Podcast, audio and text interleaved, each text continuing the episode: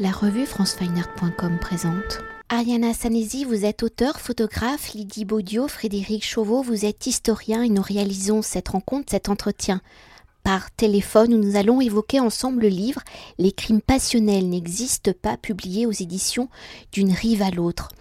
Alors s'articulant autour de séries photographiques et de textes, ce livre Les crimes passionnels n'existent pas est un dialogue, un éclairage historique et actuel sur l'une des failles des mots de nos sociétés où depuis la nuit des temps, dans l'ombre des foyers, la femme est l'une des premières victimes des violences domestiques. Une violence qui mène parfois à une issue fatale, la mort, un décès considéré jusqu'à depuis peu comme un fait divers, une regrettable conjonction de mauvaises circonstances. Alors aujourd'hui, par l'essor du mouvement MeToo, par l'action des médias qui comptabilisent le nombre de femmes mortes sous le coup de leur conjoint ou de leur ex-conjoint, un nouveau terme a fait son apparition, c'est féminicide.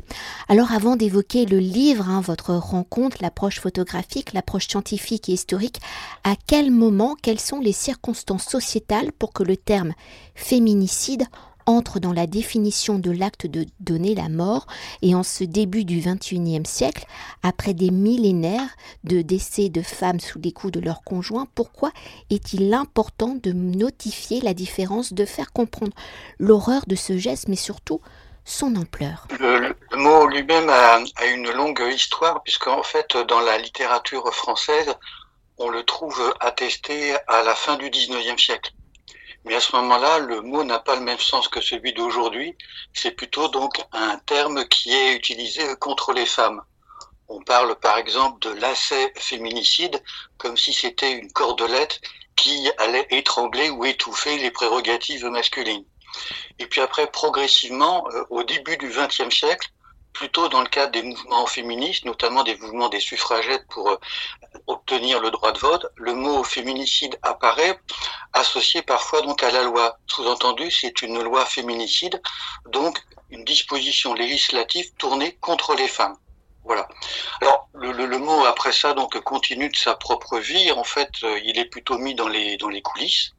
Et puis le, le, le mot euh, ressurgit dans les années, disons, 1990-80, mais plutôt sur un autre continent, donc en, direction de, de, de l'Amérique latine pour des raisons donc très très diverses. Et à ce moment-là, le, le, le mot est utilisé avec l'acception d'aujourd'hui et désigne tout simplement le fait que on tue une femme d'une certaine manière parce que c'est une femme. Autrement dit, on ne s'approprie pas le corps des femmes de la même manière que l'on pourrait euh, utiliser le, corps des hommes. Il y a donc une spécificité. Et puis, également, toujours dans cette euh, lignée-là, les grandes organisations internationales que ce soit l'OMS, l'Organisation mondiale de la santé ou l'ONU, plus particulièrement son institution spécialisée ONU Femmes, vont utiliser le mot féminicide. Alors parfois c'est fémicide et d'autres fois c'est féminicide, mais ça regroupe la même réalité. Simplement, euh, l'acception est assez large parce que ça désigne à la fois ce qu'on appelle aujourd'hui le crime conjugal, c'est donc le féminicide intime, et puis également d'autres façons de s'approprier et de tuer des, femmes. Ça peut être le crime d'honneur, ça peut être le, le, crime pour obtenir une dot supplémentaire, et puis ça peut être aussi des crimes systémiques à plus large échelle, comme notamment pendant les guerres civiles que ce soit au Guatemala ou éventuellement encore euh, au Mexique à Ciudad Juarez, voire éventuellement aussi au Canada par rapport aux femmes amérindiennes, donc les, femmes natives, qui ont été tuées pendant des années euh, sans qu'on s'émeuve plus que ça. Ce qui fait que finalement, le seul dictionnaire qui a accepté le mot, c'est le dictionnaire Robert, et le terme féminicide, à ce moment-là, fait son entrée officiellement sous la plume d'un lexicographe. Et à ce moment-là, il est bien précisé que c'est le fait de, tuer des, femmes. On donne l'exemple dans la définition du Robert un petit peu de l'Amérique latine, mais désormais, donc, le, le, mot est lancé. Et en 2019, c'est pas tout à fait anodin, le Robert lance annuellement un concours pour savoir quel est le mot de l'année.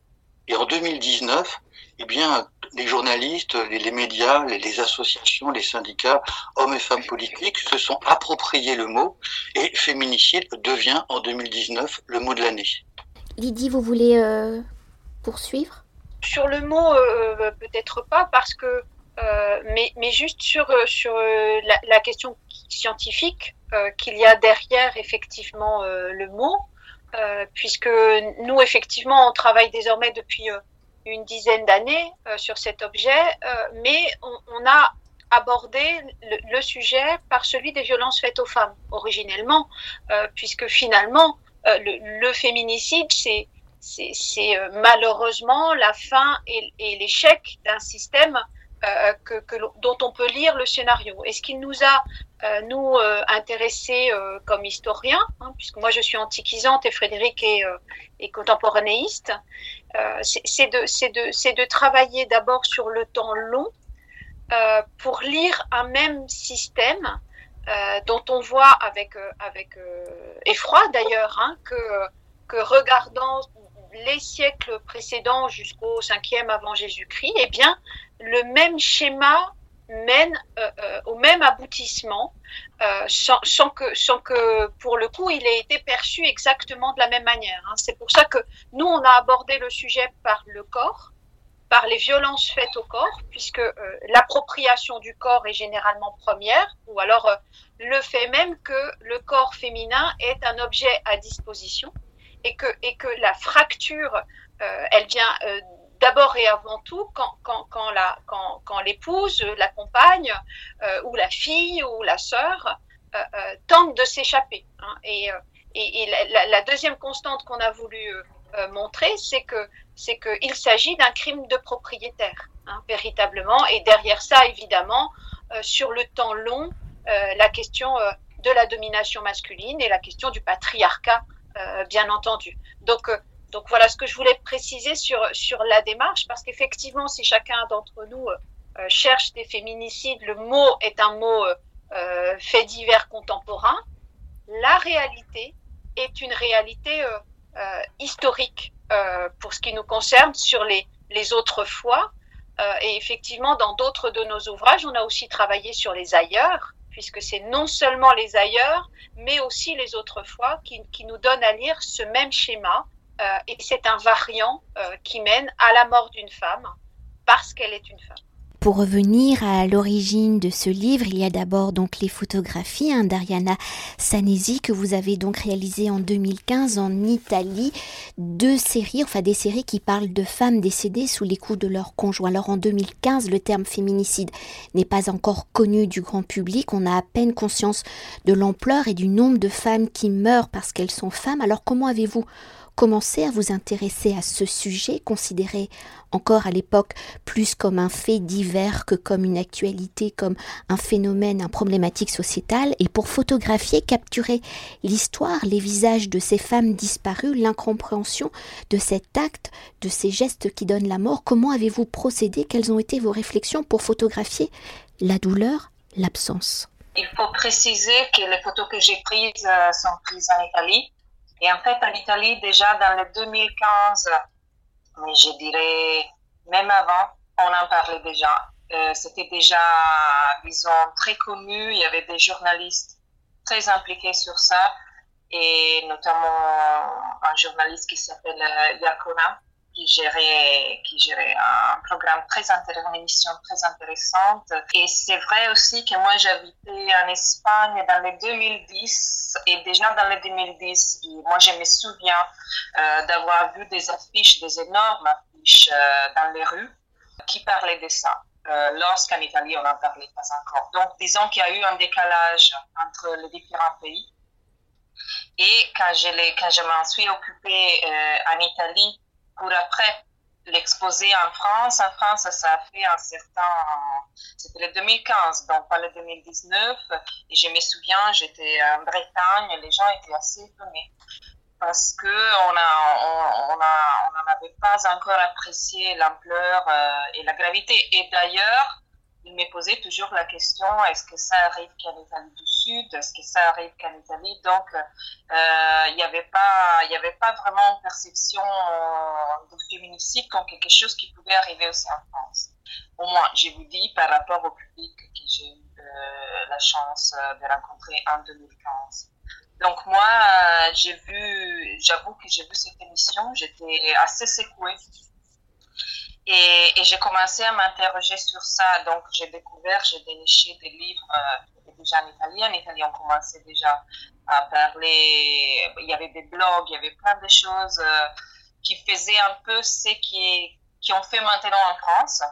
Là, je ne veux pas revendiquer un prima, hein, c'est juste, c'est juste que c'était probablement plus, plus, grave, je ne sais pas. Et, et donc, je me suis interrogée sur comment raconter ces histoires parce que j'avais l'urgence de les raconter d'une façon différente euh, de la liste. La liste, euh, ça m'énervait et je trouve qu'elle était au bout d'un moment euh, aussi anesthésiante, on dit comme ça, anesthésiante, dans le sens qui est déjà dans le 2015, c'était une femme chaque trois jours à l'Italie. Et ça passe, ça passe normalement. Ça passe normalement dans les nouvelles si rien c'était franchement et ça continue. Ça continue à arriver. Ça ça s'est pas arrêté au contraire. Et, j'ai trouvé aussi que l'imagerie liée à ça. Donc la femme avec euh, le noir euh, la femme avec la main devant moi j'ai aussi travaillé comme photographe donc euh, j'avais vu pas mal de ces images là n'était pas ça racontait rien. Parce qu'en fait en creusant en étudiant les, les, le phénomène j'ai trouvé qu'il y avait un problème aussi d'éducation sentimentale, d'éducation affective, bien sûr des, des cultures. Et donc, euh, quand j'ai fait mes recherches, euh, moi j'ai utilisé plusieurs entrées euh, qui sont pas toutes dans le livre. Le livre, on, a, on en a choisi qui est certaine. Donc, il y a la partie, bon, disons, photo, des photojournalisme, même si moi j'avais très à cœur à expliquer aux familles que j'ai eu la chance de rencontrer que j'étais pas un photojournaliste, que mon travail probablement allait rien changer. Moi, malheureusement, j'y crois pas tellement. Et que c'était vraiment une manière pour euh, se souvenir, se rappeler ensemble de leur vie. On a travaillé ensemble. Il y a bien sûr eu plusieurs familles qui ont eu l'accès. Et moi, là, comme je suis pas photojournaliste, j'ai pas voulu insister, mais j'ai essayé de raconter les histoires de façon différente à travers euh, les natures mortes dont vous voyez certaines euh, dans les livres. Et après, j'avais aussi fait, des recherches euh, iconographiques sur la représentation des femmes dans les magazines pour femmes, justement en Italie à partir des années 40. C'était très intéressant et malheureusement très marrant. Et aussi, je m'étais un peu interrogée, ça c'était plus une façon, disons, en approche plus poétique, parce que moi, j'ai m'interrogeais tous les jours lorsque je faisais ce projet euh, sur ce qui s'est passé derrière euh, le phénomène des autres. Et donc, euh, comme j'ai beaucoup voyagé, parce que au contraire de ce que les gens pensaient, le phénomène est totalement transversal. Donc, ça arrive au nord, au sud, ça arrive dans les milieux aisés comme dans les milieux plus populaires. C'est vraiment, c'est pas restreint en certaines parties d'Italie. et donc, je m'interrogeais sans, cesse sur ce dans les autres appartements. Voilà, donc ça c'est un peu mon approche qui était une approche euh, qui était destinée à une expo qui s'est composée sur plusieurs euh, salles. Et je suis très contente que ce soit maintenant, euh, disons, que quelques gouttes de cette, cette, approche soient dans les livres à côté des mots. Parce qu'en en fait, une chose que je souligne toujours, c'est j'aurais jamais fait un livre de ça sans un texte qui résonne sur ça et qui creuse creuse. Moi, je trouve qu'il y a fortement besoin parce que par rapport à, la communication par image, c'est vrai qu'elle est forte, puissante, mais elle est aussi extrêmement facile et répandue. Donc, on a besoin de creuser. Et hum, peut-être euh, serait peut-être être dû la, la première question, mais comme je l'évoquais dans l'introduction, ce livre est donc un dialogue, un témoignage entre photographie et texte. Alors comment la rencontre s'est-elle faite? Qui a contacté qui? Comment est né le désir de faire ce livre, de révéler différemment ce que montrent les médias? Et là, vous allez dire, on s'est jamais rencontrés. Grâce, grâce à vous, euh, Anne-Frédéric, c'est notre première rencontre. Curieusement, finalement, c'est un, livre qui est assez révélateur du temps qu'on vit. Hein, puisque euh, je le disais un peu, un peu avant, mais c'est peut-être important aussi de le redire là. Nous, c'est un ouvrage qui a été une, une commande, hein, puisque euh, euh, c'est notre troisième ou quatrième ouvrage sur le sujet. On a, on a été les premiers à, à, publier un ouvrage en français qui s'appelle On tue une femme, qui est sorti en, en, en 2019. Et, je rejoins ce que disait Ariana à l'instant, hein, c'est-à-dire que nous, universitaires, ça fait déjà longtemps qu'on travaillait sur le sujet, sur l'objet, euh, dans, un, dans une indifférence absolue, euh, ou presque, euh, et euh, pas tout à fait quand même, parce que nous, avons été soutenus par l'Assemblée nationale du temps de, par, la, par la présidente à l'égalité, à la délégation aux égalités hommes-femmes. Hein, sous le mandat François Hollande, hein, qui nous avait demandé de venir parler à l'Assemblée nationale de, nos travaux euh, parce qu'aussi il y avait des questions euh, qui étaient sous, sous l'égide de, Christiane Taubira hein, d'inscrire euh, le mot féminicide dans la loi. Donc, donc nous, on travaillait depuis longtemps sur ce, sur ce sujet, on avait beaucoup publié et, et je dois dire dans une indifférence caractérisée, jusqu'au moment où Marlène Schiappa a décidé de faire son Grenelle des violences et, euh, où d'ailleurs euh, copieusement, elle nous a envoyé un petit message hein, pour nous dire que c'était vraiment bien ce qu'on faisait, mais qu'on nous invitait pas. Donc voilà, c'était c'était quand même pour vous dire qu'on peut on peut travailler sur un sujet, sur un objet. Euh, merci pour vos travaux. Euh, nous sommes des fonctionnaires de la République et de l'État et nous sommes aussi euh, payés pour faire ces travaux. On est toujours prêts à, à répondre aux journalistes, aux, aux élèves, on va dans les écoles, on va dans les associations, on fait des expositions, mais, euh, mais pas trop quand même. Hein. Euh, maintenant, maintenant euh, on reste dans, dans, notre champ et donc Patrick, pour les éditions d'une rive à l'autre, nous a, nous a sollicité immédiatement pour nous proposer un format différent et un objet différent et une envie différente. et bien c'est pour ça qu'on a dit oui immédiatement. Euh, je laisserai Frédéric dire le pourquoi du, oui, mais c'était l'envie, c'était aussi euh, les images d'Ariana, euh, parce que immédiatement il nous a envoyé le portfolio. Alors on n'a pas travaillé ensemble véritablement, puisque c'est notre première rencontre aujourd'hui, mais à la lecture de l'objet, eh bien on, s'entend tellement bien, et, ça c'est assez magique. De voir comment nous avons travaillé ensemble sans se connaître. Et, euh, et, le résultat est à la hauteur de, de notre absence d'échange. Je dis magique parce que, parce que je, je pense que c'est ce que j'ai ressenti quand j'ai vu, euh, quand j'ai vu le livre. Voilà. Je laisse peut-être Frédéric dire autrement, mais. Oui, non, pas, pas grand-chose de, de, de, plus. Simplement, euh, nous, on avait des idées un petit peu préconçues autour du livre en fonction de nos travaux donc euh, antérieurs.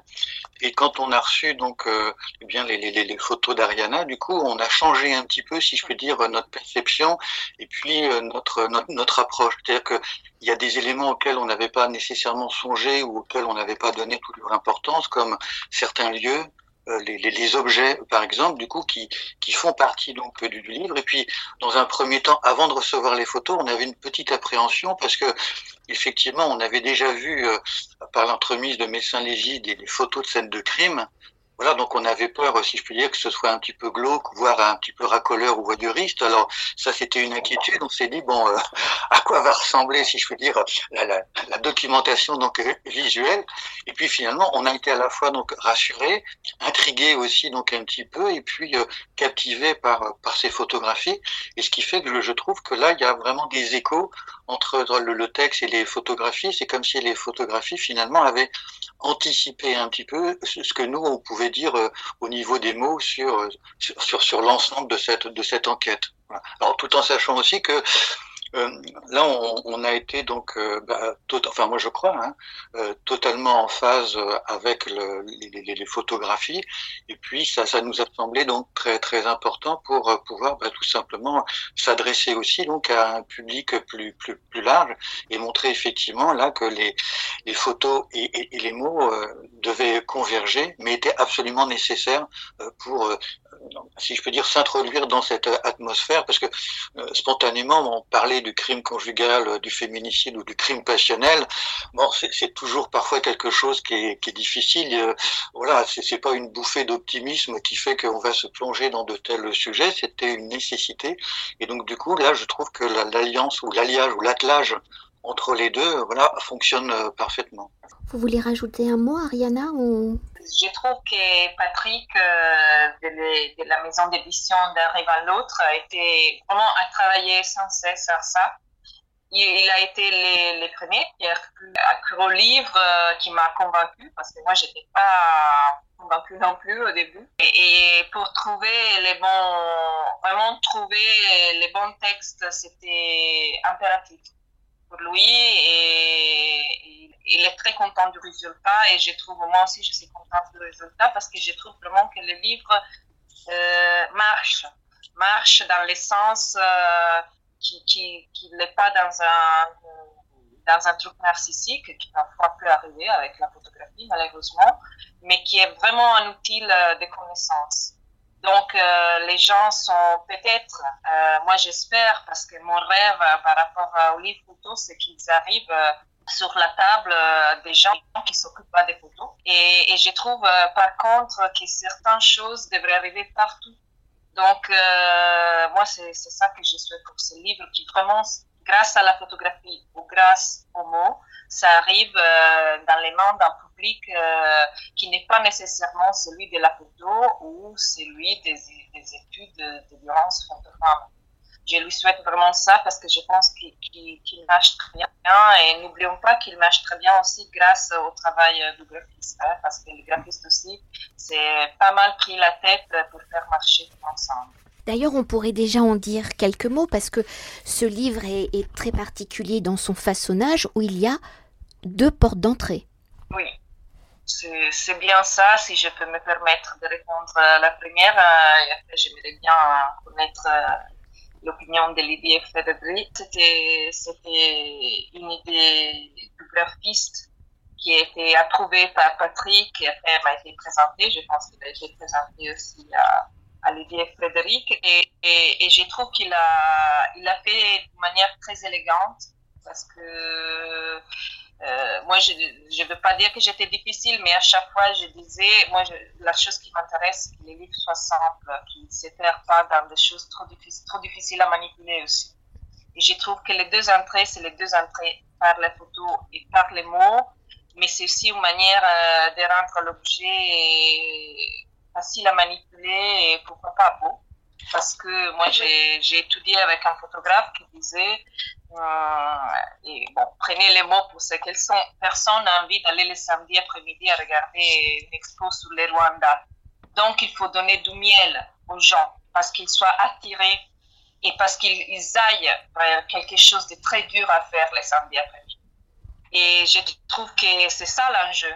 Euh, et pour se pencher sur, euh, sur quelque chose de très difficile, il faut aussi faire quelque chose de beau. Et la beauté, n'empêche au sérieux d'être là. Hein. Vous voulez rajouter quelque chose, euh, Lydie ou Frédéric sur Non, je partage.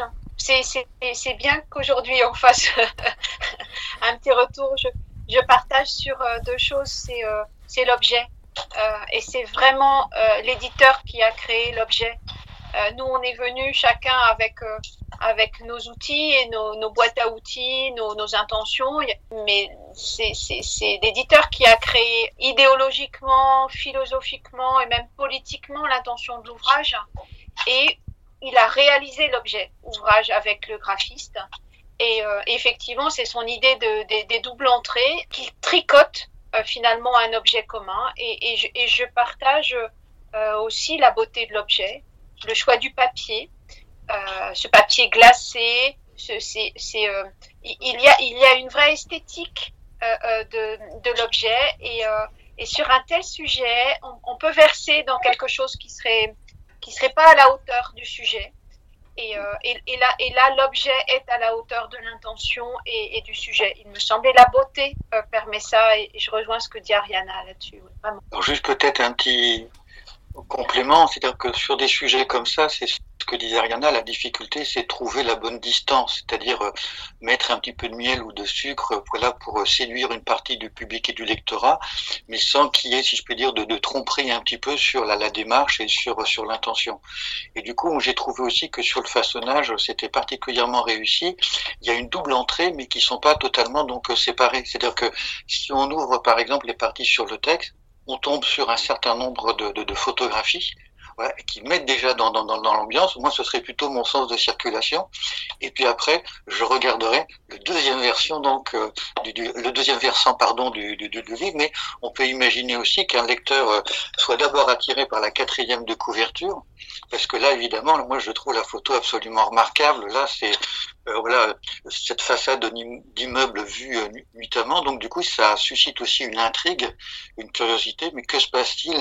Qu'y a-t-il euh, derrière dans, dans, dans l'intimité? Et du coup, à ce moment-là, on découvre les photographies. Donc je, je trouve que la, la manière dont ça a été organisé à l'intérieur, c'est tout à fait une réussite.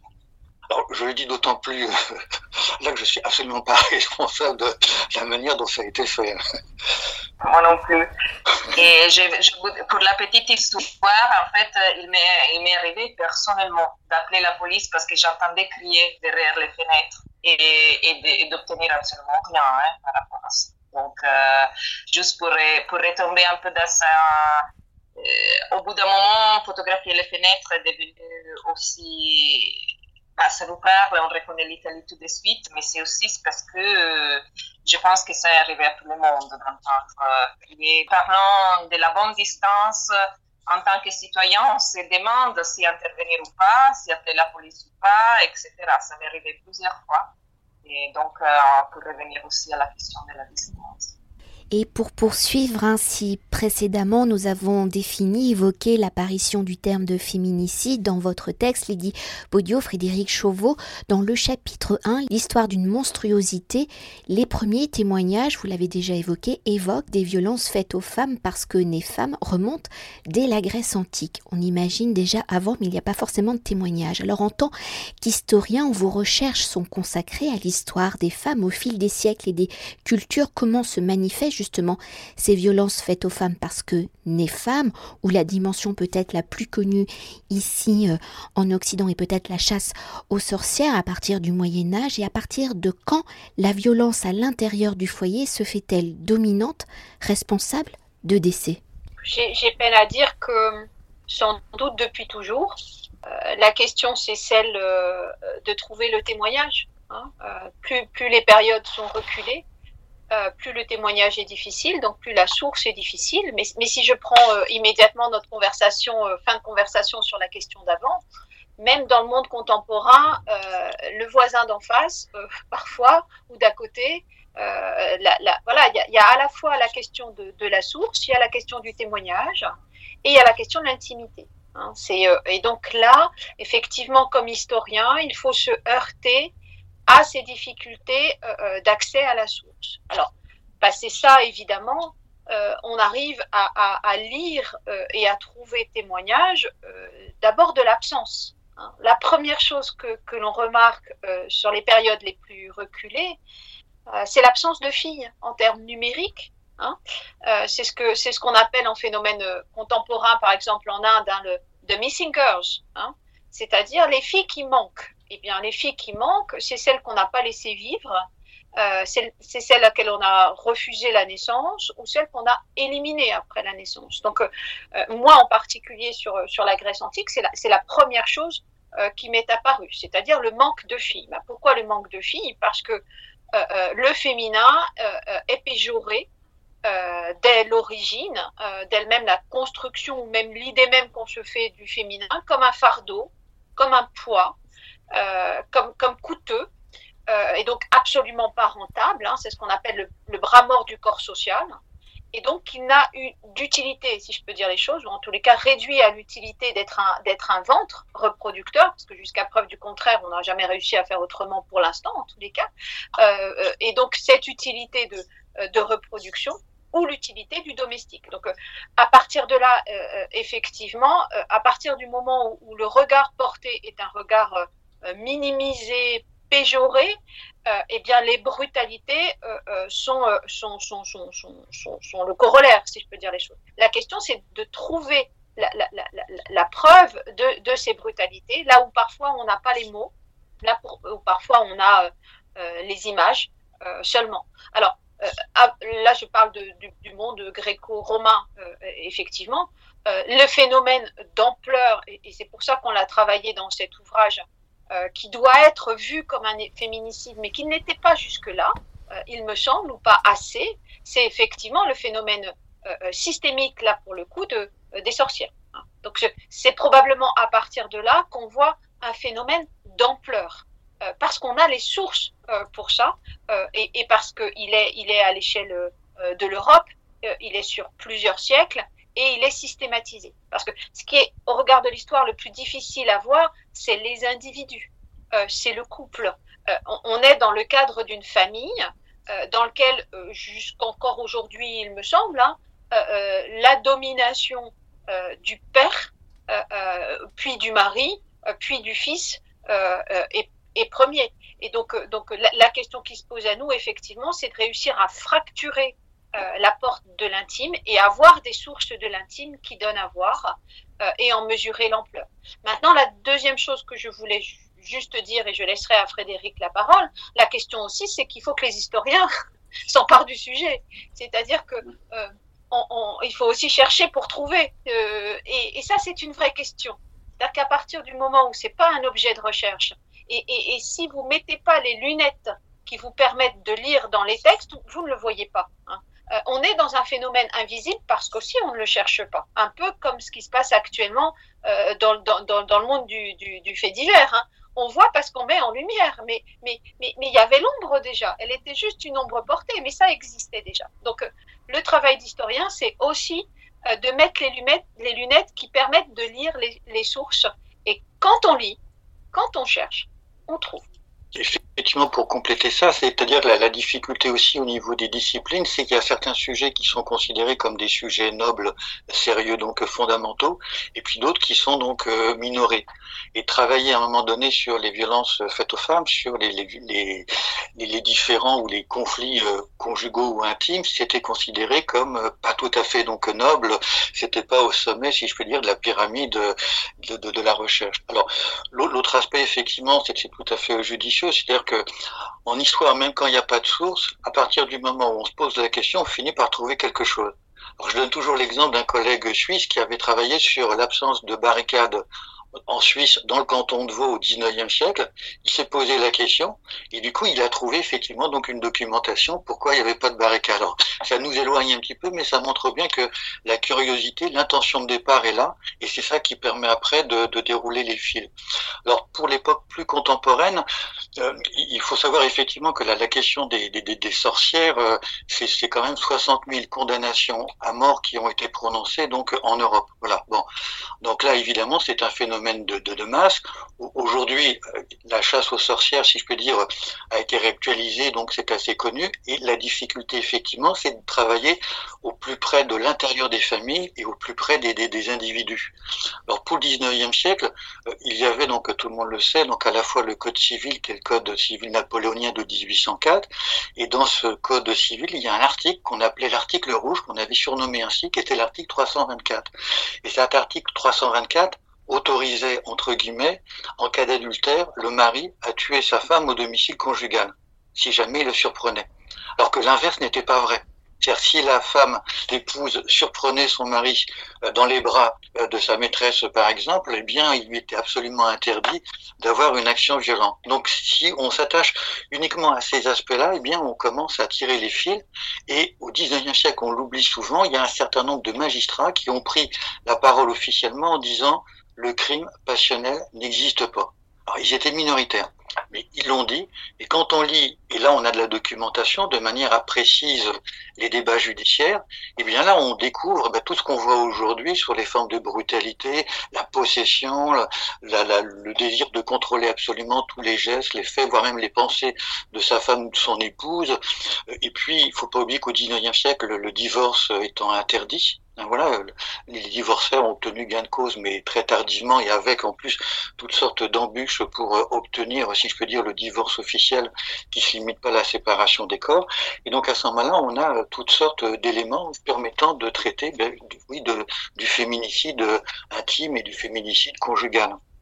Alors, il faut aussi dire, par exemple, que pour revenir un petit peu sur tout à l'heure, en 1976, en, Belgique, à, Bruxelles, il y a eu un sorte de réunion pour mettre au point, si je peux dire, un, tribunal international sur les crimes commis contre les femmes. Et là, donc, Simone de Beauvoir avait été invitée. pour des raisons de, santé et autres, elle n'avait pas pu faire le déplacement, mais elle, elle avait envoyé un texte qui avait été lu à l'Assemblée en 1976. Et à ce moment-là, au cours des débats, il a été évoqué évidemment la question de crimes inacceptables et le mot féminicide avait été lancé. Or, certains périodiques, comme par exemple Ouest France, qui avec ses déclinaisons régionales est le premier périodique euh, à l'époque dans l'espace franco-français, avait repris le mot. Et puis après, évidemment, avant la fin de l'année, euh, le vocable avait disparu voilà, de la scène médiatique et de la scène politique. Et peut-être euh, une dernière question pour évoquer une dimension de ces violences faites aux femmes, souvent jusqu'à l'arrivée du décès de l'acte de l'ultime violence. Ces violences sont invisibles, beaucoup de femmes hein, cachent ou trouvent des excuses aux hommes qui les violentent. Alors dans cet aspect de l'invisibilité, à travers vos photographies, Ariana Sanesi, mais aussi à travers vos études de recherche, hein, Lydie Boudiou et Frédéric Chauveau, comment avez-vous traité cette dimension de l'invisibilité, de l'ignorance de l'entourage, de la culpabilité de l'entourage, de ne pas avoir vu, de ne pas avoir pu aider. Pas que photographe, parce que clairement la question de l'invisibilité m'interpelle. Et c'était un peu les deux défis quand j'ai commencé ces projets. D'ailleurs, euh, je me suis, je m'étais déjà occupée d'invisibilité. Disons que c'est un défi que j'aime bien, m'occuper des sujets qui sont pas là qu'on ne peut pas montrer, mais que bien sûr on peut montrer autrement. Donc euh, dans mon cas, je dirais qu'on on en parle par évocation. Ça veut dire qu'on en parle par trace, par, euh, par geste qui indique peut-être vous regarder. Mais moi, je suis absolument contre les choses, euh, en italien on dit téléphoner, dans le sens qui me disent où regarder, quoi regarder et comment le regarder. Ça, c'est, il faut, il faut vraiment penser que le public a une intelligence et, et, jamais partir d'idées reçues par rapport à tout public. Euh, par rapport à ça, moi, j'étais en train de penser lorsque vous parliez que, par exemple, moi, j'avais aussi visité euh, une communauté d'hommes qui s'est retrouvé pour faire de l'autoconscience. Là, on parle de 2015, donc une chose faite dans les années 70. Euh, là, c'était une chose reprise par des hommes. Ça a été un moment assez intime qui, ont partagé avec moi. Moi, j'ai réussi à prendre qu'une photo et après, je suis partie parce que c'était assez fort. Euh, j'avais envie de raconter aussi qu'il y a des hommes qui, qui se battent pour s'améliorer ou pour comprendre euh, ce qui se passe que j'ai peur aussi de l'unilatéralité de la question. Et donc, pour revenir à l'invisibilité, l'invisibilité, ça peut être, euh, je trouve qu'elle est positive parce qu'elle implique, elle implique un effort de la part euh, du lecteur, euh, de la personne qui regarde. mettre la chose devant l'aîné, ça risque de faire terminer faire terminer l'effort euh, juste euh, au, moment précis où on regarde, parce qu'avec euh, avec l'acte de regarder, on, a vraiment terminé son, son engagement. Après, du point de vue plus éthique, moi, je me, je me suis demandé, bien sûr, en quoi j'ai participé de cette culture, par exemple, en quoi j'étais coupable aussi. Et, et ben, dans mon, dans mon petit milieu, euh, je pense qu'il faut commencer par les mots, par exemple. Et il faut commencer par les actions. Moi, je travaille beaucoup en, transmission avec les enfants et, et, je trouve vraiment que l'éducation à l'égalité, à l'affectivité, ça se fait depuis le tout début.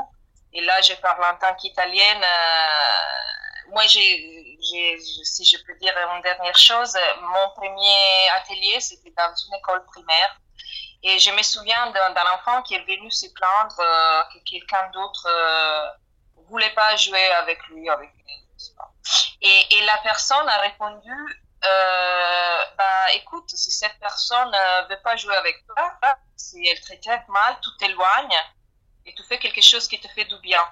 Alors qu'en Italie, je vous jure que les résultats auraient été, alors on appelle l'autre enfant et on leur dit, pourquoi tu les traites mal, pourquoi tu les traites mal, il faut aller d'accord, il faut s'aimer sans, sans, poser aucune base à ça.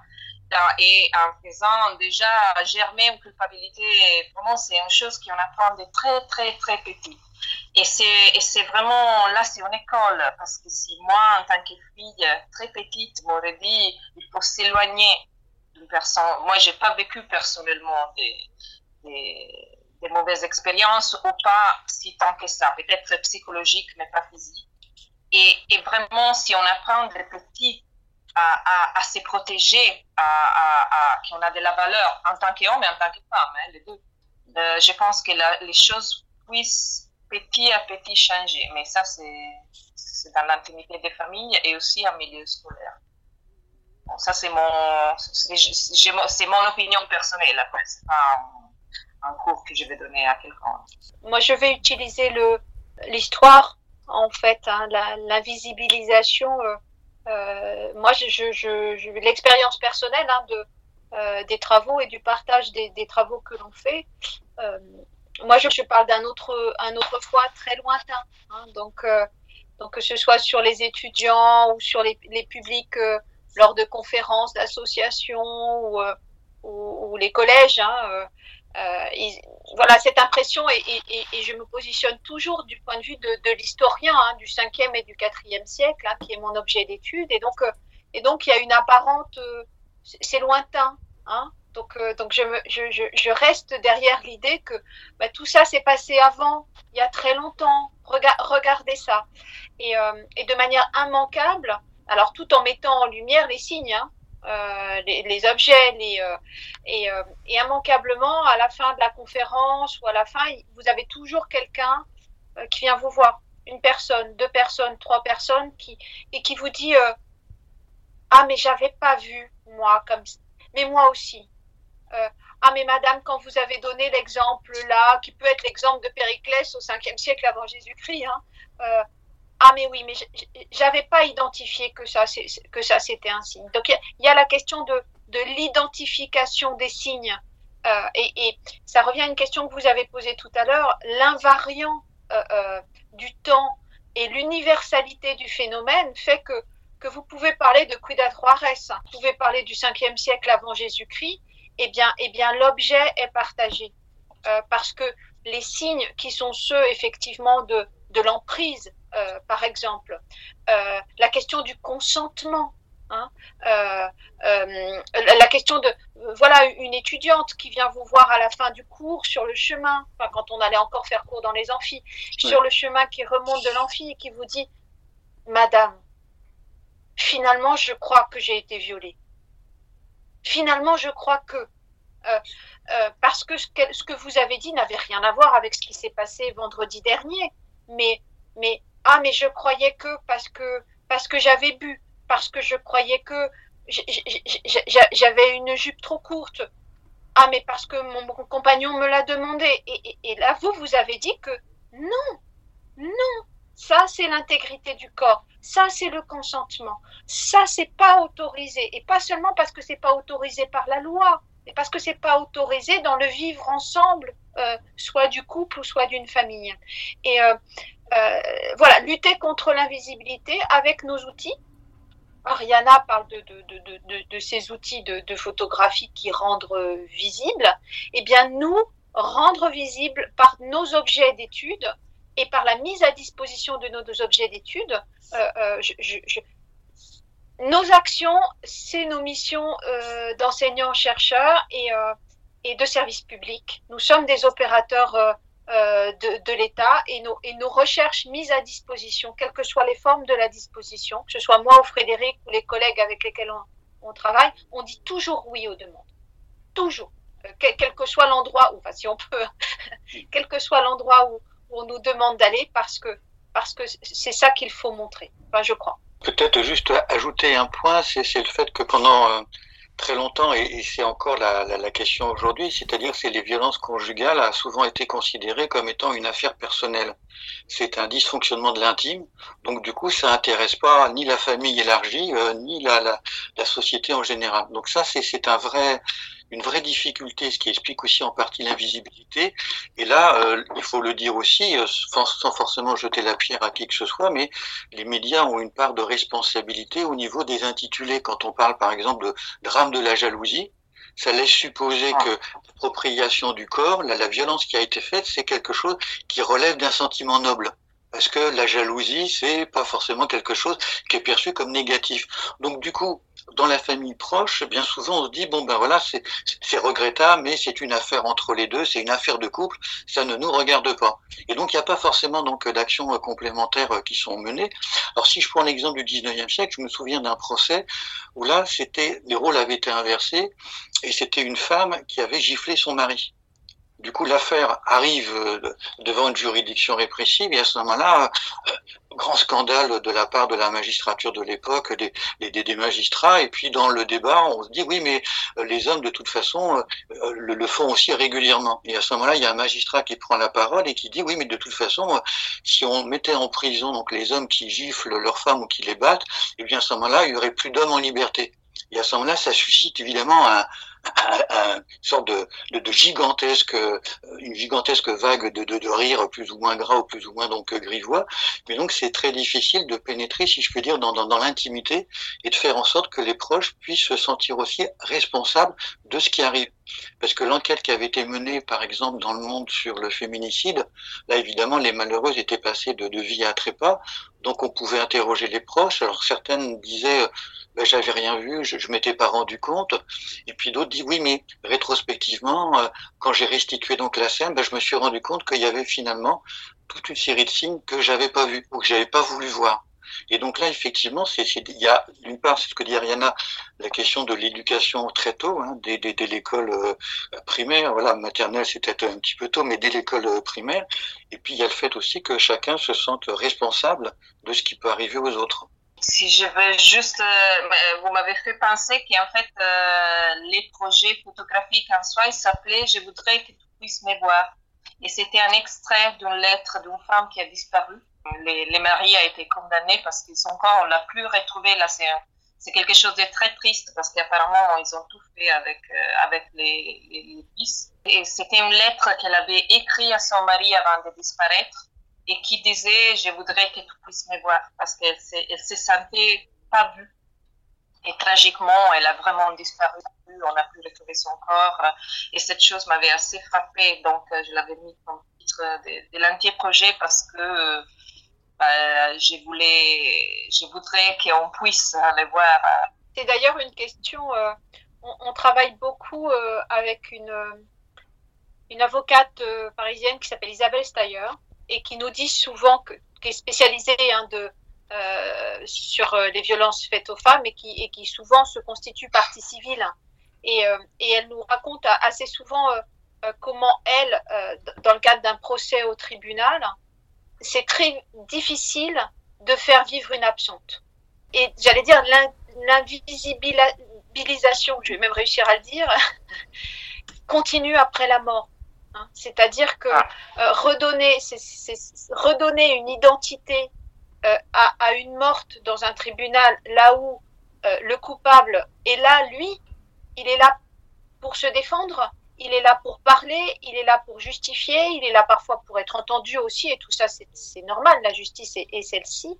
Mais elle nous raconte comment il est difficile euh, de trouver des moyens de, restituer euh, cette femme qui n'est plus que morte euh, euh, et en oubliant, euh, c'est dur de dire que c'était une jeune femme qui vivait, qui avait des enfants, qui avait des collègues de travail.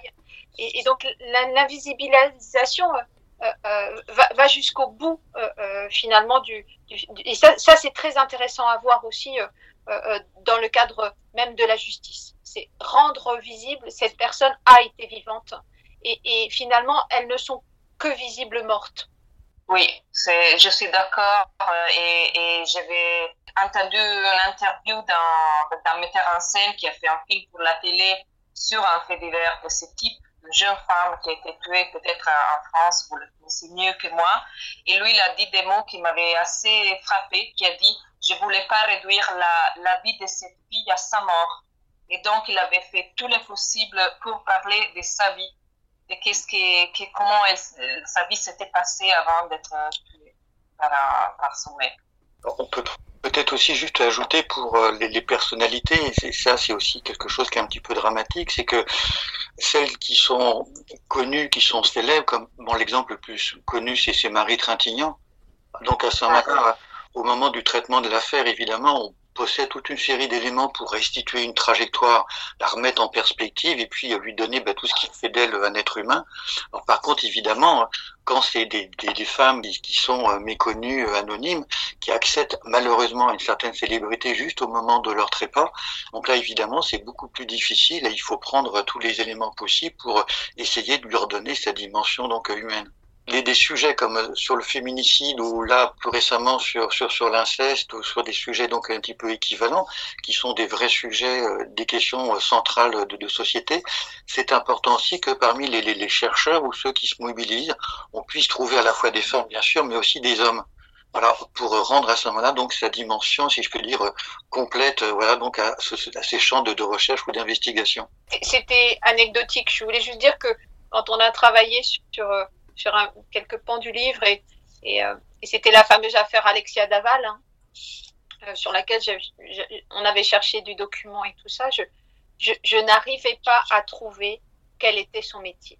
C'était hallucinant. Cette jeune femme qui, a, qui a encore. Alors, on avait rendu le manuscrit hein, euh, quand le procès a, eu lieu là à l'automne. Euh, mais, euh, mais, mais, cette femme n'avait pas de métier. On savait qu'elle courait, on savait son âge, on sait, on sait quasiment un peu toute sa sexualité ou de l'intimité de, de, de, de, son couple, mais, mais elle, euh, qu'est-ce qu'elle a et, même son métier, je, je, je crois, j'ai plus souvenir, faudrait que je regarde, mais je crois que j'ai fini par pas savoir quel était son métier. C'est intéressant, mais par contre, ça minimise ce que ce qu'a dit Frédéric, euh, l'intérêt du des regards genrés ou dégenrés pour le coup. Et, euh, et, on a veillé dans le livre aussi, et ça nous importait, je soulève ce qu'a dit Ariana tout à l'heure, ça nous importait aussi d'aller regarder les auteurs. C'est aussi important euh, de, de, que le regard porté soit, euh, soit des deux côtés.